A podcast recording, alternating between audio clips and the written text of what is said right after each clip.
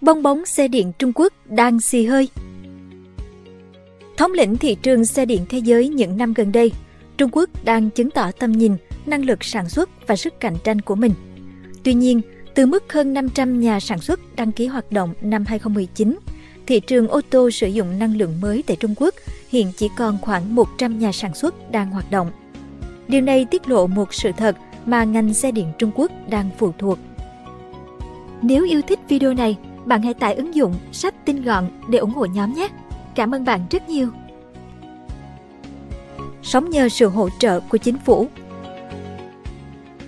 Trong vòng 2 năm vừa qua, thị trường xe điện của Trung Quốc đã chứng kiến một sự tăng trưởng chóng mặt, với số lượng xe bán ra hàng năm từ 1,3 triệu lên 6,8 triệu xe.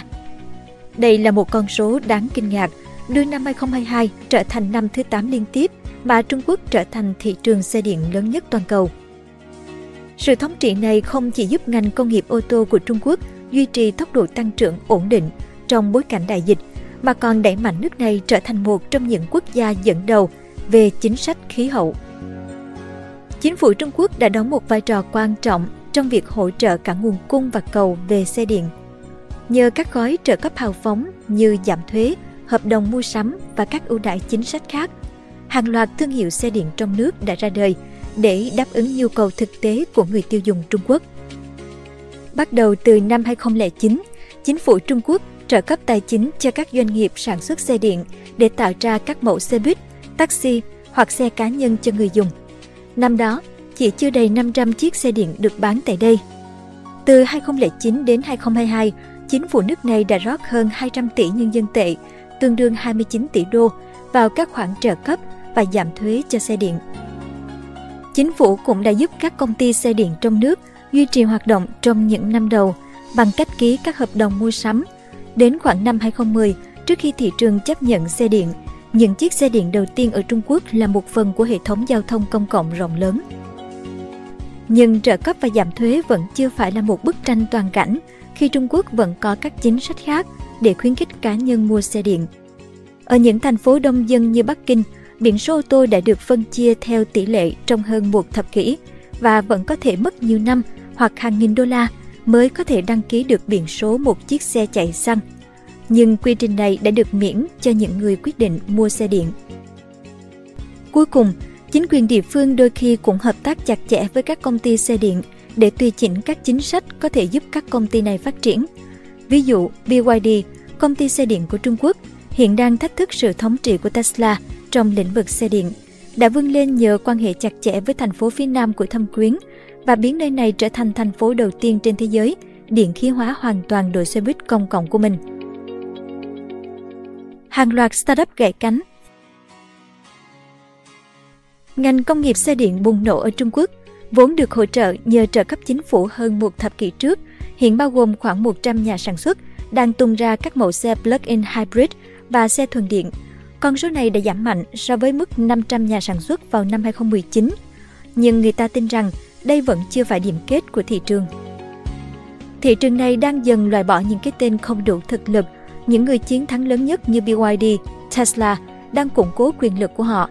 Theo Wang Hanyang, một nhà phân tích tại 86 Research có trụ sở tại Thượng Hải, 80% các công ty khởi nghiệp về xe sử dụng năng lượng mới đã và đang rời khỏi thị trường.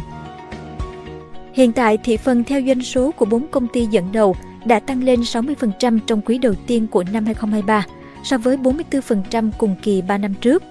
Trung Quốc quyết định kéo dài thời gian giảm thuế cho người mua xe sử dụng năng lượng mới đến năm 2027, nhưng sẽ không tiếp tục hỗ trợ các nhà sản xuất gặp khó khăn. Xin Guobin, một quan chức của Bộ Công nghiệp và Công nghệ Thông tin Trung Quốc cho hay, các vụ hợp nhất, cơ chế quản lý tốt hơn sẽ giúp các thương hiệu còn lại có khả năng cạnh tranh quốc tế. BYD đã khẳng định vị thế mạnh mẽ trong 2 năm qua. Hơn 1 phần 3 xe NEV bán ở Trung Quốc đến từ công ty này, tăng từ mức dưới 15% vào cuối 2020 khi thị trường xe sạch lần đầu tiên bán đều đặn hơn 100.000 xe mỗi tháng. Sự mạnh mẽ này đang chèn ép ngay cả đối thủ đứng thứ hai thị trường là Tesla. Hãng này hiện chỉ còn chiếm khoảng 11% thị phần. Điều này cũng đồng nghĩa thị phần của hai ông lớn này đã chiếm đến gần một nửa thị trường. Trong khi đó, một số viên ngọc quý trong ngành đã âm thầm biến mất nhiều loại xe điện ban đầu được tạo ra chủ yếu để đủ điều kiện nhận trợ cấp, nhưng không có thiết kế và chất lượng đủ tốt. Jochen Siebert tại JSC Automotive nói, chúng tôi gọi chúng là ô tô hợp quy, tức là những phương tiện chủ yếu được bán cho các đội xe và được thiết kế để đáp ứng những quy tắc tiêu thụ nhiên liệu cũng như nhận được tín dụng năng lượng mới và các khoản trợ cấp khác. Nhu cầu đối với các phương tiện này đã giảm dần khi yêu cầu của người dùng cao lên và các đối thủ xuất hiện ngày một nhiều. Trito Electric Vehicle có trụ sở tại Ninh Hải, từng bán được 100.000 xe với quãng đường di chuyển chỉ 100 km mỗi lần sạc trong giai đoạn 2015-2017. Nhà sản xuất này đã nhanh chóng rơi rụng khi Trung Quốc chấm dứt trợ cấp cho những chiếc xe điện có quãng đường di chuyển dưới 150 km vào năm 2018. Tương tự, Beijing Electric Vehicle, bộ phận EV của BAIC Motor, dẫn đầu doanh số ô tô thuần điện trong hơn 5 năm bằng cách nhắm vào các nhà khai thác vận chuyển. Sau đó bắt đầu báo lỗ sau khi không còn nhận trợ cấp. Công ty này đã buộc phải thay đổi chiến lược. Chưa hết, công ty Byton được thành lập bởi các cựu quản lý của BMW AG đã phải tạm dừng sản xuất trước khi giao chiếc xe đầu tiên. Trong khi đó, Teacher Yosin Technology Shanghai ban đầu định niêm yết vào 2019, lại để đơn phá sản vào 2022. Thậm chí với một số nhà sản xuất nghiêm túc hơn, mọi chuyện cũng không hề dễ dàng. WM Motor Technology Group, nhà sản xuất được hỗ trợ bởi gã khổng lồ Baidu, cũng đang sống dở chết dở. Một tháng rưỡi sau khi tuyên bố sẽ sáp nhập để niêm yết ở Hồng Kông, các báo cáo đã xuất hiện cho biết họ đang cắt giảm lương và sa thải nhân viên.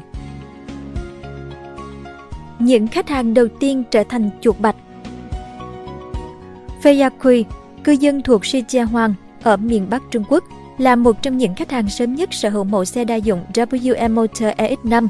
Cô đã phải bỏ chiếc xe 4 năm tuổi của mình vào tháng 4 bởi vì lỗi pin. Người bán hàng nói với cô rằng không có sản phẩm thay thế vì công ty đang gặp khó khăn về tài chính và trường hợp của cô không phải duy nhất. Fayakui cho hay chi phí mua khối pin mới từ bên thứ ba thậm chí còn cao hơn giá của chiếc xe sau trợ giá. Sau nhiều lần thất bại trong việc tiếp cận WM Motor hay CEO Freeman Shen trên mạng xã hội, Quay đã buộc phải mua một chiếc xe xăng giá rẻ để đi lại, đồng thời nuôi hy vọng vào sự phục hồi của công ty. Quay cho biết, tôi đặt hàng ngay trước khi nhìn thấy chiếc xe thực tế, và chế độ bảo hành trọn đời cho bộ pin là một điểm cộng rất lớn đối với tôi. Ai có thể nghĩ một ngày nào đó, công ty sẽ đứng trên bờ vực sụp đổ. WM là một trong những ví dụ điển hình của sự thay đổi trên thị trường ô tô điện Trung Quốc. Công ty này từng được đánh giá rất cao và nhận 2 trên 5 khoản đầu tư mạo hiểm lớn nhất trên thị trường ô tô năng lượng sạch Trung Quốc vào năm 2018. Rất khó để dự đoán việc hợp nhất các công ty kể trên sẽ mang lại kết quả gì. Doanh số xe sử dụng năng lượng mới tại Trung Quốc đã tăng lên 580.000 chiếc vào tháng 5, nhưng chỉ chiếm 1 phần 3 tổng số xe du lịch được giao.